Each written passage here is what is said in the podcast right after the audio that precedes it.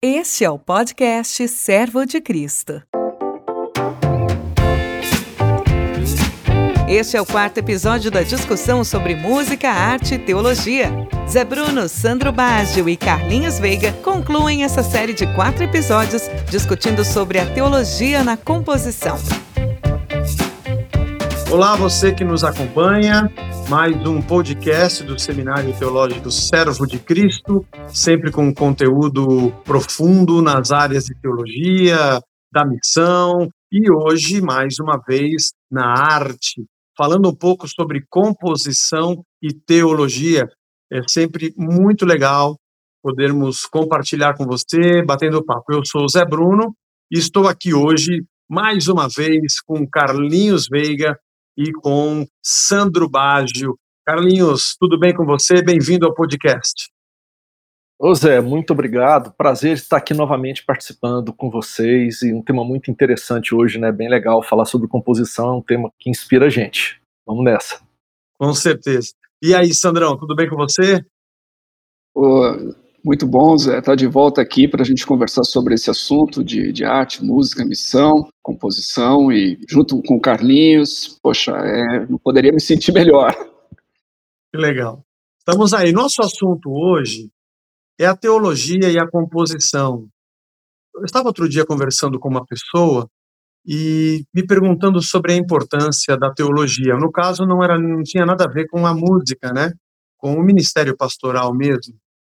E eu estava dizendo para essa pessoa, ela falou assim, mas você acha que é importante estudar teologia? Eu disse assim, olha, na verdade, você olha para a cidade, tem carro para tudo quanto é lado, está todo mundo dirigindo. Eles estão todos dirigindo. E, na verdade, acho que muitos aprendem porque o pai deixa pegar o carro com 15, 16 anos. Eu não sei quantos nessa megalópole de São Paulo têm carteira de habilitação para dirigir, mas você não acha que, já que todo mundo já está dirigindo, não seria legal se todo mundo estudasse, soubesse as leis de trânsito e se preparasse para isso? Porque quando você abre a Bíblia, lê um texto e o interpreta, você já está fazendo uma teologia. Você já está com um trabalho hermenêutico. Você já está pegando aquele texto e trazendo à luz uma lógica de um Deus, o Deus da sua teologia. O problema é que você já tem uma e não sabe qual ela é. Você já tem uma teologia e não tem noção, nem pé nem cabeça, e você está dentro desse. Não é um carro na cidade de São Paulo, mas você está dentro da Challenger com um monte de botão na sua frente, e já que você vai pilotá-la, seria legal se você estudasse. Aí, trazendo isso para o nosso pensamento da composição, porque a arte ela envolve emoção, envolve experiência, mas eu queria que a gente começasse esse papo dizendo, porque como nós somos todos pastores aqui, de uma certa forma a gente está todo domingo compondo um sermão também, além da música, né? Nós estamos argumentando, nós estamos respondendo perguntas, nós estamos dialogando com o auditório, a retórica também é uma arte. É, eu hoje não consigo me imaginar pensando fora, não de um sistema de pensamento religioso, mas fora de uma tradição de dois mil anos que já se questionou sobre milhares de temas e assuntos e não consigo não ouvi-los antes de tecer uma opinião. E tenho certeza que qualquer uma que eu venha a colocar é impossível que não tenha sido feita por alguém ao longo da história, né? Então vamos comer. Hoje eu vou começar pelo Carlinhos. Carlinhos, fala para mim a importância da teologia na sua vida. Tá bom. É, acho que exatamente você tocou num ponto muito interessante. As pessoas às vezes acham que a teologia é você ir, um, não sei, uma instituição que ensina teologia, que você vai fazer ali três, quatro, cinco anos, estudar, né? E se formar bacharel em teologia para você fazer teologia. E realmente não é nada disso. A teologia é alguma coisa que ela vai se manifestar é na prática. E, e eu acho que as próprias igrejas elas estão aí para suprir a gente de alguma forma no ensino, na instrução, para que a gente possa conhecer, sabedor da palavra de Deus, né? Conhecer a palavra e aplicá-la na vida. Isso é fazer teologia, né? Eu gostei muito quando eu me aproximei da fraternidade teológica latino-americana, isso nos anos 90, porque lá na FTL eu descobri que lá não era uma fraternidade de teólogos formados, bacharéis, né? Mas era um grupo de pessoas que pensavam teologicamente as demandas e os espaços da vida. Então, lá você encontrava um grupo de engenheiros fazendo teologia a partir da sua engenharia, vamos dizer assim, né? Uhum. da sua profissão. A teologia da dona de casa, a teologia do artista, a teologia, né? Então, essa teologia prática, que não é feita, como dizia René Padilha, né? falecido recentemente, nas Torres de Marfim, mas fazia no aspecto diário da vida, né? Um Cristo que se manifesta, escrituras que se manifestam no dia a dia da vida. Agora é que isso que você falou, realmente a gente precisa de ordenação, a gente é, ordenação no sentido de organizar, ordenar as ideias, os pensamentos, a coerência das escrituras com a vida da gente. E isso, quando a gente pensa isso em termos de música, a gente vê muitas vezes as igrejas passando por diversos sufocos, exatamente porque a teologia do púlpito é uma e a teologia do louvor é outra. E quem está lá participando no culto não sabe por qual optar. Mas, via de regra, eles fazem opção pela teologia da música, porque a música, ela, a arte, ela chega de uma forma bem impactante na vida da pessoa, né? Então, é isso. Outro dia me perguntaram assim, o cara perguntou naquelas boxes de perguntas, quando que você acha que é o tempo da minha composição própria ser usada também nos cânticos da igreja? Eu falei assim, olha, se ela for cristocêntrica, no caso da música litúrgica, tem que começar já, porque está faltando muito. Mas não se esqueça que o púlpito faz a voz principal. É uma dupla aí. Você vai para um lado, outro vai para o outro. Mas e aí, Sandro, como é que você enxerga isso? Poxa, eu, eu acho Bom, primeiro o que você falou, Zé, eu acho que é bem muito importante a gente lembrar. E então eu vou repetir, né, é, fazer um eco aqui o que você falou, usando a expressão de um teólogo que diz que todos são teólogos, né? Na verdade, a gente, como você disse, todo mundo está fazendo teologia. A única coisa, até o ateu faz a sua teologia da não existência de Deus ou da vida sem Deus. Mas a, então a única diferença é se a nossa teologia é boa ou não, né? Uhum. Por isso que a gente deve talvez fazê-la com um pouco mais de intencionalidade pensar naquilo que a gente está uh, ah, teologizando. Mas quando eu penso nesse tema da teologia e linkando um pouquinho com o que o Carlinhos falou aqui, eu me lembro da própria Bíblia, né? O Carlinhos falou sobre essa teologia que não é da Torre de Marfim, né? É, mas a teologia no chão da vida, né? Da dona de casa, do engenheiro, das pessoas comuns. Essa é a Bíblia. É assim que a gente tem a Bíblia. A Bíblia não foi escrita na Torre de Marfim, a teologia que a gente encontra na Bíblia, os livros, eles foram escritos, a maioria deles, por gente comum, né? É, inclusive para falar, boa parte da Bíblia tem a ver com a vida do dia a dia das pessoas, né? Com a uhum. narração, com a história, com as experiências, com os dilemas, com os questionamentos das pessoas, ali a gente não encontra muita teoria sobre Deus, a gente encontra a vida de pessoas que caminharam sob Deus e que relatam então ou têm as suas vidas relatadas acerca daquilo que elas experimentaram ou como foi isso. E o que eu acho interessante quando a gente traz isso para a arte é porque a Bíblia é uma obra de arte também, né? Uma obra literária extraordinária vários tipos de literatura ali, mas eu penso assim, a gente não para para pensar nisso, mas quanto da Bíblia é poesia, né? Uhum. Começa de Gênesis, já logo no comecinho, ali você já tem algum texto poético, né? Gênesis 1 e 2. Então, você tem poesia, na verdade, você tem cântico, você tem é, essa beleza artística na Bíblia de Gênesis e Apocalipse, né? É, tanto no aspecto literário, mas muitas vezes intencionalmente na forma de composições musicais e, e poesias que eram utilizadas também na liturgia e no culto para expressar a crença do povo em Deus. Uhum. Sandro, lá no 242, vocês também têm dificuldade para encontrar músicas é, que você diga isso aqui teologicamente está correto, está saudável. Vocês compõem lá, como funciona? Zé, a gente compõe muito pouco, e essa é uma talvez uma frustração pessoal minha como pastor, porque a gente tem muita gente boa, de qualidade, tem muita gente que tem banda e que compõe para suas bandas, entendeu? Uhum. Mas que, que não compõe para o uso litúrgico, né? No culto. Então, a gente acaba tendo que realmente usar muita música que não é composta pela igreja em si. O que é uma frustração, novamente. Para mim, isso é uma frustração. A gente já a gente tem um trabalho de composições que foi lançado há um tempo, tem algumas coisas que um artista ou outro às vezes faz, em cima de até de sermões que às vezes eu acabo pregando, então tem um irmão que gosta de compor em cima disso, mas não é o que poderia ser. E eu e essa dificuldade existe, né? Porque o que que acontece? O fiel, vamos falar o, o membro da igreja, ele ele não escuta somente aquilo que a gente fala no púlpito, né? Ele escuta isso no domingo, ou talvez em alguma outra oportunidade durante a semana, mas a maior parte do tempo ele está sintonizado com uma série de outras coisas, né?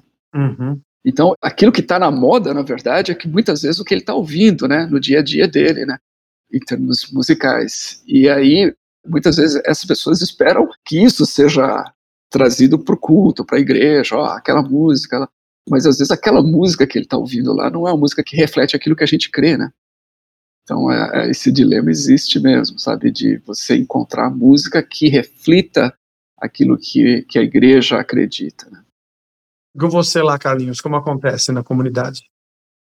Então, aqui a gente tenta incentivar bastante que pessoas. Nós temos alguns músicos aqui, né? É incentivar o pessoal a compor. A gente tem feito.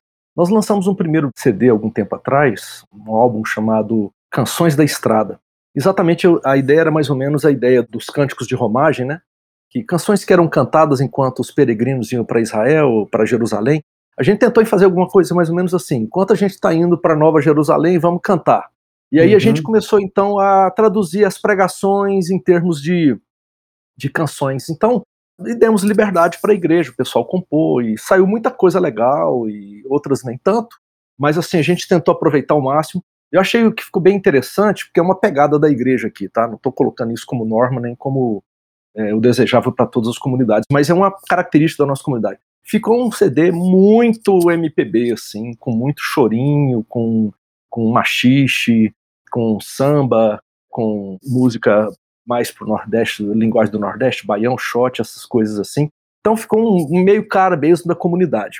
Depois a gente tentou levar esse projeto adiante, lançando a partir daí uma série de músicas litúrgicas, que a gente a gente fala mal do Inário, a gente não, alguns falam mal do Inário, né? Eu acho que eu já falei mal no passado, hoje eu repenso tudo isso. Mas assim, a gente fala mal dos Inários, tudo. Mas, cara, quando você chega na Páscoa, você vai recorrer ao Inário, porque ninguém compõe mais sobre a paixão de Cristo. Né? Você chega no Natal, ninguém mais faz música sobre Natal.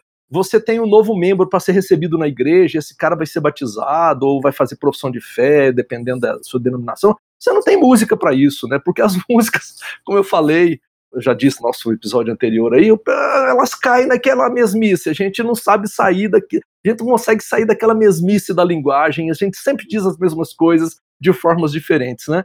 E tem tanta coisa, então você recorre sempre ao velho e bom inário, porque lá você encontra tudo. Lá você tem música para mulheres da igreja, música para criança, música para batismo, música para Santa Ceia, música para Natal, música para tudo. Uhum. Então a gente tentou trabalhar esse aspecto aqui na igreja tentar resgatar essa ideia de uma música que fosse verdadeiramente uma canção litúrgica, contemporânea e brasileira na medida do possível, tá? Uhum. Bem, esse projeto não foi adiante, mas atualmente nós estamos trabalhando com um projeto com crianças, das nossas crianças, que a pandemia exigiu isso, a gente não podia ter reunião com as crianças, então nós criamos um Histórias do Rei, que sempre tem a contação de uma história e a cada semana uma música nova, composta por alguém da igreja, que a gente compõe, grava, produz o vídeo dela e lança, uma por semana. Então, eu sinto que isso tudo tem estimulado bastante a criação de canções novas na igreja, e isso é uhum. é muito legal. Aqui a gente tem o Rubão, que vocês devem conhecer, ou pelo menos o Zé conhece, tem a Janice Janari, tem a Vanessa Pinheiro, que é uma compositora aqui de Brasília, que já venceu vários festivais aqui, é da nossa comunidade também. Eu também componho, ou seja, a gente tem tentado estimular né, isso aí aqui na comunidade, sempre. É, falando sobre teologia e a arte, no nosso caso, estamos mais especificamente dentro da música, mas quando, quando será, quem será que nasceu primeiro, né, o ovo ou a galinha? Nós sabemos que foi a galinha, né, que Deus criou primeiro. Mas vocês percebem que também existe uma retroalimentação? Que às vezes uma exposição bíblica com uma teologia torta inspira pessoas e as canções são feitas cantando coisas que não estão na palavra de Deus, mas também acontece o contrário, que essas coisas fazem sucesso e isso vira uma bola de neve. Quando você vê, já é no imaginário coletivo um, meio que uma teologia sistemática da, da heresia, porque um falou, o outro falou, o outro cantou, e aí eu percebo que a gente tem uma arte, e você disse uma coisa, Carlinhos, a pessoa opta pela música, que talvez a música seja a arte mais presente na vida do ser humano. Você pode guardar uma poesia decora. Quem gosta de poesia vai ter várias, de repente, alguns vão ter uma, duas. Você pode ter lido um livro e aqueles conceitos estarem dentro de você. Você pode assistir um filme e até contar com muitos detalhes para alguém, mas a música você sabe inteira na sua cabeça. Quando dá o primeiro acorde, você lembra. Na situação da tua vida, você sai cantando. E, na verdade, é uma arte que a pessoa produziu e não é mais dela, ela é sua. Essa aqui é a minha música. Ela se ligou a mim no momento da minha vida. E aí você demover a pessoa de uma crença que se tornou um movimento do coração e do sentimento é algo quase impossível quase impossível. Eu me deparo como a Casa da Rocha é meio uma curva de rio entre dois mundos, muita gente passa por ali e eu percebo essa dificuldade. Dentro da comunidade, vocês incentivam, tem algum tipo de escola local ou alguma reflexão que leve o artista a pensar teologicamente numa teologia saudável? Como que você faz aí no 242, Sandro? Você tem encontros, incentiva a leitura de livros, tem debates, como que você lida com isso? Zé, eu acho que aqui a gente tem um, o que eu considero nesse aspecto é uma graça, né? Porque como a gente atua bastante em conjunto com a missão Steiger, com essa mentalidade missiológica, né? Então a gente tem muita conversa sobre arte, sobre e essa conexão da arte com a teologia, a arte com missão, é, o, que, o que é muito bom. Isso faz com que o pessoal reflita bastante sobre isso. Eu devo confessar também, eu, eu falei, né, eu confessei que é uma frustração de a gente não ter tanta composição local quanto poderíamos ter. Devo confessar também que, ao lidar com isso, a gente gera um espírito crítico muito grande, às vezes, entendeu? Então, às vezes, a gente cai numa crítica muito ácida acerca de tudo e isso pode ser um pouco infrutífero também, né? Mas o pessoal tem uma mentalidade teológica e crítica, eu acho, é, arrisco dizer, talvez acima da média daquilo que eu vejo em outros locais, porque isso é muito incentivado. O pessoal estuda muito, lê bastante, conversa bastante sobre isso. Então isso ajuda bastante nessa filtragem, né? Mas ainda assim você vai ter uma pessoa ou outra que está se conectando com a igreja agora, que está nesses dois mundos que eu falei, que está ouvindo, sei lá eu, é, né? Eu lembro de citar uma, uma, situação aqui do Nicodemos, que ele falou que teve uma pessoa que chegou para ele uma vez, Augusto Nicodemos, e falou assim: Olha, você, dois meus pregadores favoritos são você e o R.R. Soares, ou, ou sei lá, ou, ou o Bispo Macedo. É, então, ele falou assim: Poxa, a pessoa ou não entendeu um ou não entendeu o outro, né? Ou não entendeu nenhuma das duas. Nem dos dois, é. Ou tá fazendo uma síntese dos dois, né? Sabe-se lá. Pode ser, né? Então, às vezes, a gente tem algumas pessoas assim, né? Que aparecem na igreja com, com essa dualidade. Aí já Mas, de um modo dizer, geral. Vamos dizer que é o espiritualismo é, como é que é? histórico dialético. Ele pega os dois e faz uma síntese. Faz a síntese. Mas, de modo geral, acho que o pessoal aqui, eu, novamente, eu não digo isso sem, sem nenhum tipo de, ah, sei lá, arrogância ou qualquer, né, qualquer é graça, é uma graça de Deus aqui na comunidade que a gente tem caminhado assim. Isso, isso é muito bom. Legal. Eu também, eu tenho uma realidade diferente por ser uma uma igreja que nasceu a partir da desconstrução de um conceito, né, neopentecostal. Talvez eu tenha tido no meu começo bem mais dificuldade com isso, né? Porque eu tinha um histórico batista de conversão da adolescência, juventude, depois desse segundo período, e quando recomeçamos a casa, eu quis voltar às minhas bases da juventude. Na minha cabeça, eu já tinha bem claro para onde eu tinha que voltar, apesar de saber que eu deveria entrar no seminário, deveria estudar, e foi o que eu fiz. Mas eu já tinha claro, mas para as pessoas não, né? Mas por que não canta aquela? Por que não canta aquela, né? E eu dizia, deixa eu ler com você a letra. Eu não acredito nisso aqui, ó. Esse negócio aqui, para mim, não, não funciona. Ó, vamos ler esse texto aqui da Bíblia? Por que, que a pessoa compôs isso, cantou isso aqui, se não é isso que Jesus disse? Mas é mais emocionante, a pessoa chora, levanta a mão, mas. Então eu passei por isso, por isso que eu, eu perguntei. É, hoje a gente já tem também um, um diálogo muito bom com o pessoal da arte. Ele mexe ainda, não mais na arte, mas na igreja aparece gente que às vezes pergunta a respeito disso, né? E talvez na maneira mais corriqueira, quem é leigo não compreenda da onde isso parte. E com você aí, Carlinhos? Vocês batem papo sobre isso? Você é uma igreja presbiteriana, né? É, igreja presbiteriana, IPB mesmo. Pouquinho diferente de algumas, da maioria talvez, mas assim é. Agora sim, a questão da pandemia, ela veio avacalhar com tudo, né? A gente, a gente tava numa caminhada boa, mas com a pandemia, assim, pronto, a gente já não tem tido mais esses encontros. A gente tinha o nosso tempo, inclusive já tivemos encontros aqui para estudar, por exemplo, vamos conversar sobre samba, vamos. Então, durante um mês a gente tem encontros, o que é samba de roda, o que é samba, o que é o pagode, o que e aí o pessoal da percussão então dava as aulas para gente, mostrava as divisões, a questão das ênfases na melodia, como é que cada um se porta. Então a gente foi trabalhando. Então o pessoal não sabia diferenciar shot de baião, aí começou a saber diferenciar. Então havia todo um trabalho assim, no sentido de compreender o que é a música, o que é, quais são os ritmos, como é que os ritmos se portam. Isso para ajudar a gente até na hora de compor, né? E tivemos também, tivemos aqui já o Jorge Camargo falando sobre composição, o Gladir já esteve aqui também falando com a gente, questão de composição, então trazendo para o pessoal assim princípios, né?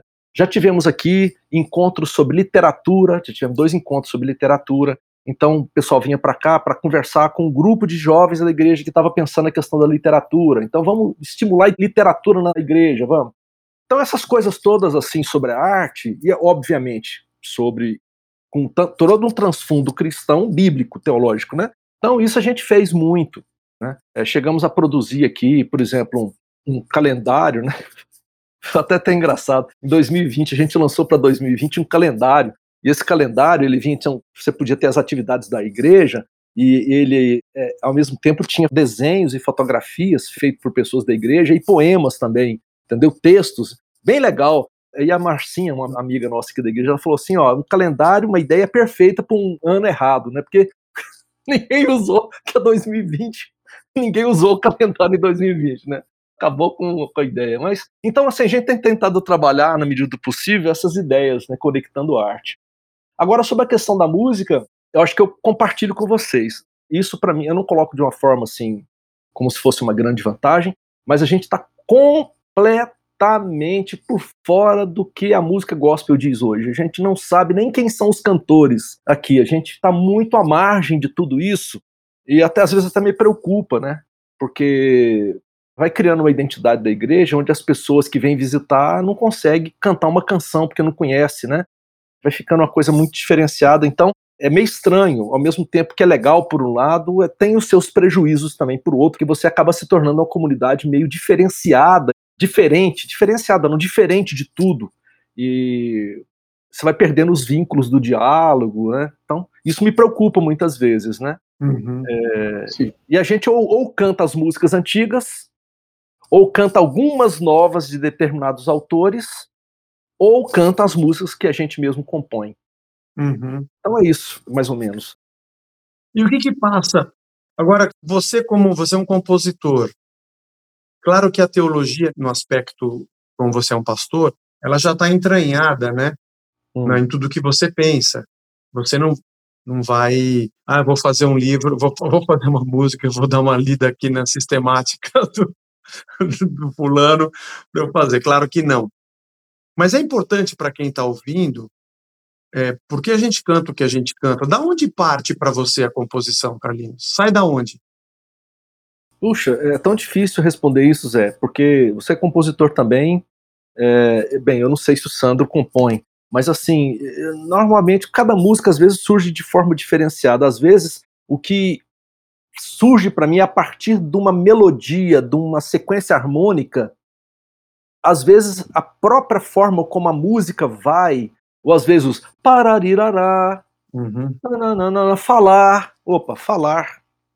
Então, falar, quem sabe, eu posso então. Às vezes surge assim, ou às vezes surge um poema. Às vezes nas minhas devocionais, na minha leitura da palavra, no meu tempo de oração, surgem poemas. E esses poemas tornam música. Mas às vezes a coisa vem meio intuitiva, a partir do violão, a partir de uma sequência harmônica, é, brota a coisa. Então eu não tenho muito eu não tenho muito um jeito de compor, né? Uhum. Por exemplo, conversando com o Gladir há um tempo atrás, o Gladir ele é bem sistemático na forma como ele compõe, né? E por isso compõe tão bem, né? Eu não, eu já sou assim meio depende do dia, depende do momento. Mas é claro, sempre, como eu disse, a partir de uma experiência, de uma vivência clara da minha relação com Deus. Uhum. Sandro, se você escreve poema ou música, já escreveu letra? Já, sim, eu, eu, bem pouco, mas já escrevi, já já gravaram letra letra minha, é, mas eu acho que o que eu posso pensar é, né, eu não estou dentro da, desse aspecto artístico como vocês dois, mas eu posso pensar é na própria escrita, né? Para mim a inspiração é uma coisa assim que tem dia que flui, né? Dia que eu vou escrever alguma coisa, isso flui de uma maneira incrível. Tem, tem, às vezes eu acordo no meio da noite, cara, e tem aquela coisa, eu, eu fico até como, eu tenho que levantar e escrever isso aqui, porque isso daqui realmente tem uma, uma coisa. Uhum. E, e às vezes não, né? Então eu acho que o compositor, o artista, pelo menos de, de pessoas que eu conheço, de coisas que eu leio, né? Falam muito disso, né? E acho que eu não sei, não sei se vocês têm essa experiência, mas eu ouço essa experiência de várias pessoas, inclusive não, não cristãos, ou, ou que não sejam necessariamente pessoas que estejam tentando expressar alguma coisa religiosa, né? É, de que tem letras ou tem canções ou melodias que parecem que vêm de cima, que cai pronta, né? Aquilo e que é uma facilidade incrível, né? E eles até se espantam com isso, né? Já vi vários artistas que não estão no mercado religioso cristão e que falam nesses termos. Vocês experimentam isso, Zé ou Carlinhos? Desculpa, eu estou fazendo a pergunta agora. Mas... Não, é, acho que o Zé também deve ter experiência. Eu já tenho, eu tenho uma canção assim que eu gosto muito dela. Ela surgiu em 15 minutos. Tem outra que eu gosto bastante, que foram 20 anos. Porque eu me lembro quando meu filho mais velho era criança, brincando assim, a gente estava na beira do rio Araguaia, eu deitado numa rede tocando violão, eu mudei a afinação do violão, comecei a compor um instrumental. E eu só consegui terminar essa música depois que meu filho já estava casado, entendeu? Eu já tinha neto, inclusive. Mas eu consegui lembrar da harmonia e ela veio, sempre eu lembrava e eu consegui terminar vinte e poucos anos depois. Então, é, assim, é, a gente não tem às vezes ela chega, parece que cai no colo pronta, né? Mas é mesmo. Eu costumo dizer que acho que a gente não faz. Eu não, eu não sei, acho que eu não faço. Primeiro, porque as notas musicais já existem todas, os acidentes já existem, os acordes já existem. Eu não inventei isso, tudo já existe, eu não fiz. As palavras também já existem, elas já todas estão aí na língua portuguesa, né? É, a hipótese daquela palavra junto com aquela outra, formando aquela frase debaixo daquela harmonia, essa possibilidade sempre existiu. Pode ser que ninguém tenha feito. Então, acho que às vezes a gente descobre, a gente descobre, sabe, descobrir. Nunca alguém cantou desse jeito e aquilo se torna belo, né? E tem umas que acho que a gente recebe mesmo, né? Recebe, cai dentro. Mas eu percebo que a pregação também é assim para mim, está muito ligado com o cotidiano, né, com as perguntas que eu faço para mim mesmo, que fazem para mim, a dor, a dor ao nosso redor, para mim, é um dos grandes laboratórios, as histórias, a problemática da vida, aí a gente vai nas escrituras buscar de Deus é, uma resposta ou um entendimento ou uma oração, e isso às vezes fica em, como você falou, Carlinhos, fica aquele rebuliço. Tem algumas que saem assim e outras que demoram um tempo. Teve uma música, uma vez o cara falou assim para mim: Nossa, o que você fala nessa música eu achei incrível. Quanto tempo você demorou para fazer? Eu falei assim: Essa aqui eu demorei a vida inteira. Porque até eu entender isso aqui, até eu entender isso daqui, e isso se tornar maduro dentro de mim e virar palavras, assim, sentar e colocar os acordes não demora, mas chegar nessas conclusões, eu apanhei muito a vida inteira para cantar isso, né? E aí eu percebo que a teologia, ela, ela dá para a gente essa, essa limpeza das nossas lentes na observação da vida, a limpeza das nossas lentes na observação da graça, na compreensão de Deus, ela ajuda a gente a ouvir o que o Espírito e só o Espírito está dizendo. Claro que tem um pouco do trabalho braçal de transformar aquilo em poesia, em rima, em harmonia, mas eu acho que se não houver esse fundamento, a chance da gente dizer qualquer coisa é, é muito louco. Eu, eu fico muito feliz quando eu estou no seminário e encontro outros alunos como eu, que são músicos, dirigentes de grupo de louvor, sabe, gente que está dirigindo arte e música na igreja. Eu falo, cara, que coisa legal que você está fazendo. Aliás, teve um podcast que a gente fez aqui no Servo com o Paulo Nietzsche, ele é aluno também, a gente fez várias matérias juntos, e a gente estava conversando sobre isso. Ele falou: Zé, a gente vai estudando e chega uma hora, essa música não, essa aqui não dá, essa aqui não dá. Aquilo soa muito ruim. Parece que eu tô, eu tô em pecado cantando. Eu tenho que cantar e acabar e falar: desculpa, senhor, que eu cantei isso aqui. Eu sei que não está na tua palavra, eu sei que Cristo não fez isso. Hum. E eu fico muito feliz quando vejo gente assim. A gente não acerta sempre. Eu tenho coisas mais antigas que às vezes eu olho e falo: ah, tá, hoje acho que eu não cantaria. Algumas eu não canto, outras eu mudo a letra. É, é. Mas isso é muito, muito interessante, né? O despertar do músico para querer achar a profundidade. Eu fico me perguntando o quanta riqueza a gente tem que está na palavra de Deus, né? A profundidade da riqueza, da sabedoria, do conhecimento de Deus e quanto que nós não não sondamos essas riquezas e não transformamos isso em, em arte, né? tanto para adoração quanto para para missão. E eu faço eco com o que o Sandro diz, dá uma agonia às vezes. Esse ano, nós na pandemia a gente começou a compor, reunimos os compositores da igreja. A gente já tinha feito um EPzinho com quatro músicas, mas já não é mais a mesma cabeça do começo da comunidade para agora.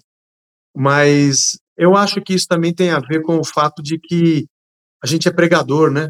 Eu queria falar isso melhor, eu queria fazer isso aqui chegar até lá, né? mas nem sempre a gente consegue.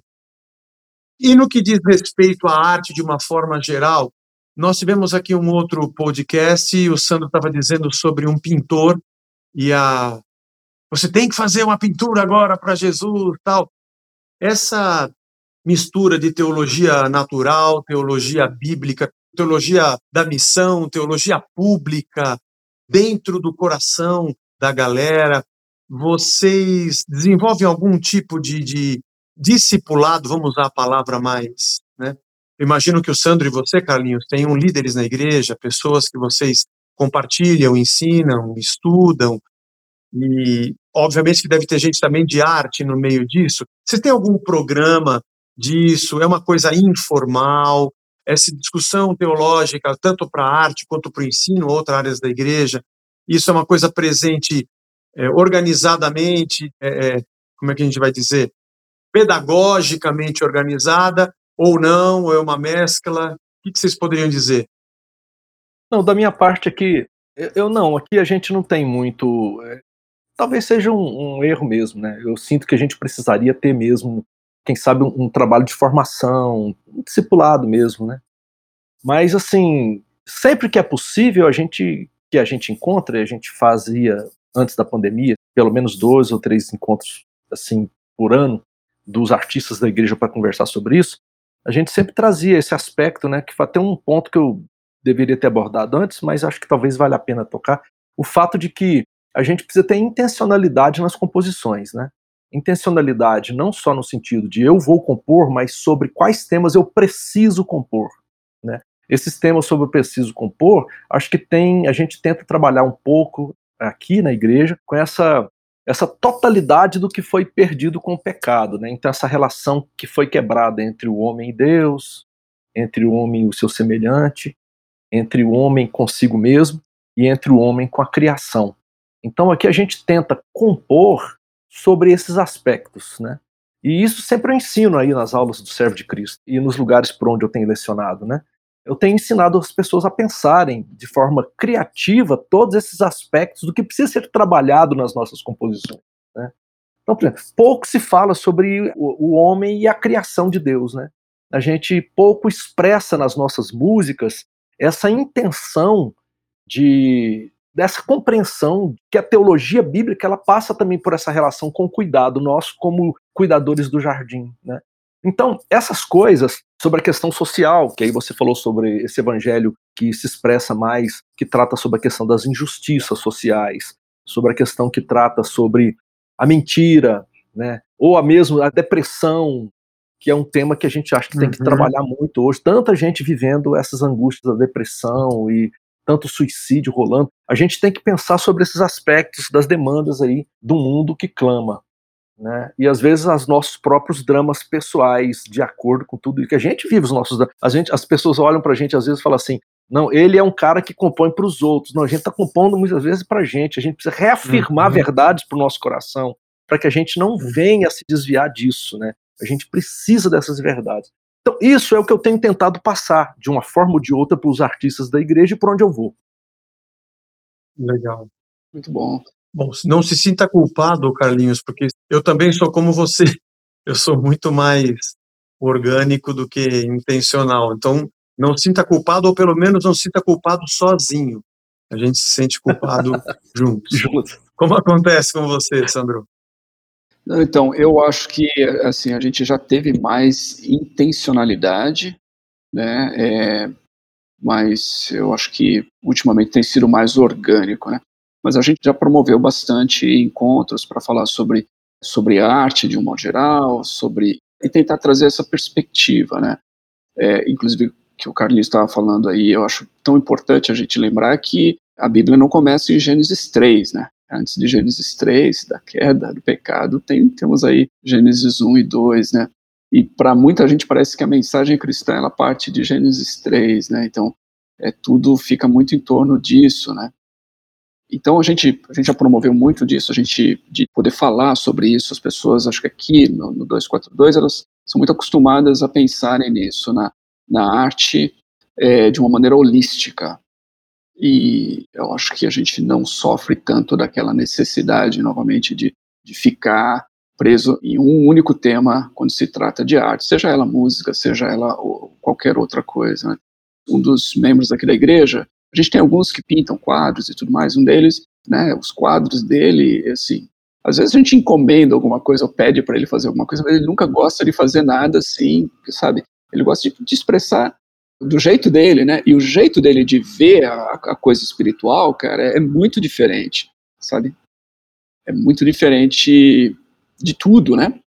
E outra coisa interessante de, de, alguns artistas que eu percebi é que muitos deles não gostam nem sequer de explicar aquilo que eles fazem, né? Então eles fazem, Sim. pintam, fazem o negócio, se você explicar, interprete do seu jeito, né? Veja isso, tente captar, né? Sim. Então, é, eu acho que aqui a gente tem um ambiente assim, mas a intencionalidade ela ficou um pouquinho lá atrás, hoje é mais orgânico. Uma lata existe para conter algo, mas quando o poeta diz lata, pode estar querendo dizer o incontível. Né? É isso aí. É legal isso. É. É. Música do Gil, né? Gente, nós já estamos com 40 para 40 e tantos minutos aqui do nosso podcast, falando sobre composição, e teologia, nossas reflexões, escritura, palavra de Deus, nossa hermenêutica do nosso entorno, hermenêutica da vida, hermenêutica do coração. Queria, Sandro, Carlinhos, que vocês dessem aí uma palavra de incentivo ao universo de pessoas que vão nos ouvir, assistir, sobre a importância do aprofundamento teológico, do conhecimento dos princípios fundamentais da fé principalmente num país que a gente tem um mercado tão pujante chamado gospel. Quando alguém me pergunta o que é música gospel, eu digo é uma que eu não costumo ouvir. Mas enfim, ele está aí e ele existe, mas eu sei que existe muita gente sincera, verdadeira, e que às vezes não tem um balizamento para pensar diferente fora da caixa, né? Então, começando aí por você, Sandro, nas suas considerações, o que, que você poderia dizer? Olha, eu diria o seguinte, já que a gente está falando de arte, de música, teologia, domine os fundamentos, né? Antes de você tentar improvisar, domine os fundamentos. Eu acho que é isso. Acho que tem muita gente hoje, quando ouve falar de teologia e tudo mais, quer partir para coisas sem conhecer ainda as bases, aquilo que é elementar, né? Então acho, eu incentivaria todo mundo que está iniciando nisso, se é um artista, se é, é ou mesmo que não seja só uma pessoa que faz parte da igreja que está ouvindo esse podcast e que está começando a pensar nessas coisas, comece com o básico, comece com o elementar, comece com os fundamentos, né? Você vai pegar um, pega um, pega um livro do John Stott, que fala sobre cristianismo básico, e, e leia aquilo, e domine né, aqueles elementos. O, o Carlinhos falou aí né, em termos de dessas quatro grandes divisões que a gente costuma pensar da cosmovisão cristã, né, criação, queda, redenção e consumação. Né? Então, acho que trabalhar com os fundamentos, antes de, de se aventurar em outras coisas, né? antes de você querer improvisar né, no seu instrumento. Legal. E você, Carlinhos? Ah, eu deixaria aqui duas, duas é, ideias aqui, né? Primeiro, eu queria estimular bastante a, o pessoal que, que estuda a Bíblia, que continue fazendo as suas devocionais, que continue lendo a palavra, lendo livros que inspire, e tente traduzir a síntese daquilo que ficou ali é, por meio de arte. Se você, de repente, é um compositor de canções, então tente elaborar uma composição que seja a expressão da sua experiência viva com Deus. Se você é um pintor, tente fazer isso então através de uma pintura.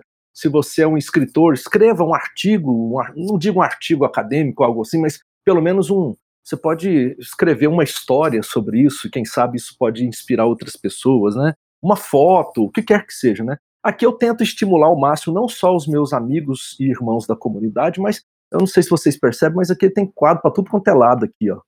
né? Então aqui é tudo gente, às vezes amigos, gente da igreja, pessoas que não são da nossa comunidade. Tá aí, ó. É tudo quadro que a gente vai estimulando. Lá em casa é cheio de quadro. Minha, a, a Cláudia fala assim: Carlinho não tem lugar, não tem parede mais para de quadro que fica em casa, né? Mas é isso. É onde eu vou em São Paulo, participo de encontro, falo, cara, pinta mais, pintam para mim, e vou comprando, comprando. É uma forma da gente estimular as pessoas a criatividade. Então, expresse suas experiências, é um lado. O outro lado, se você é líder, pastor de igreja, estimule a criação, estimule a criatividade. É como o Sandro falou, ou pinta um quadro, pinta sobre esse tema, para a gente poder ilustrar uma mensagem, pinta um painel pequeno para que a gente possa traduzir isso aí num, como uma ilustração de um sermão, ou então uhum. que possa ilustrar o nosso próximo encontro a gente tem que estimular a arte, ela precisa ser estimulada na igreja. A gente, desde tempos remotos, ela, essa questão da iconografia, né, por causa desse é. essa ideia iconoclasta que rolou, né, dentro da igreja, a ideia de que não pode se expressar a imagem de Deus por meio de imagens e tudo. A gente caiu num, nesse erro, equi, grande equívoco, e eu acho que a gente pode estimular os nossos irmãos a, a traduzirem a fé através da arte de diversas formas, para que para que possa ser inspirar tantos outros e, e, estimular a criatividade, a criação no nosso meio. É um dom divino, a gente tem falado sobre isso e precisa ser cultivado. E para ser cultivado tem que ter da nossa parte estímulo e intencionalidade, né? E eu deixo aqui para você que ouve os podcasts e especificamente esse, procure o Seminário Teológico Servo de Cristo, procure os cursos regulares, os cursos é, avulsos. Como disse o Sandro, procure as bases da fé. É um ambiente sensacional que todos nós aqui que estamos aqui amamos e somos gratos a Deus e que você possa, com uma teologia saudável, somada à tua devoção, ao teu amor, ser um instrumento de Deus com a tua arte para o reino. Obrigado, Carlinhos. Obrigado, Sandro. Um abraço para vocês. Valeu, Zé. Obrigado. Valeu, Sandro. Poxa, valeu. Bom estar com vocês. Poxa, um prazer estar com vocês. E um abraço a você que nos acompanhou e até o próximo podcast. Tchau, tchau. Até mais. Tchau.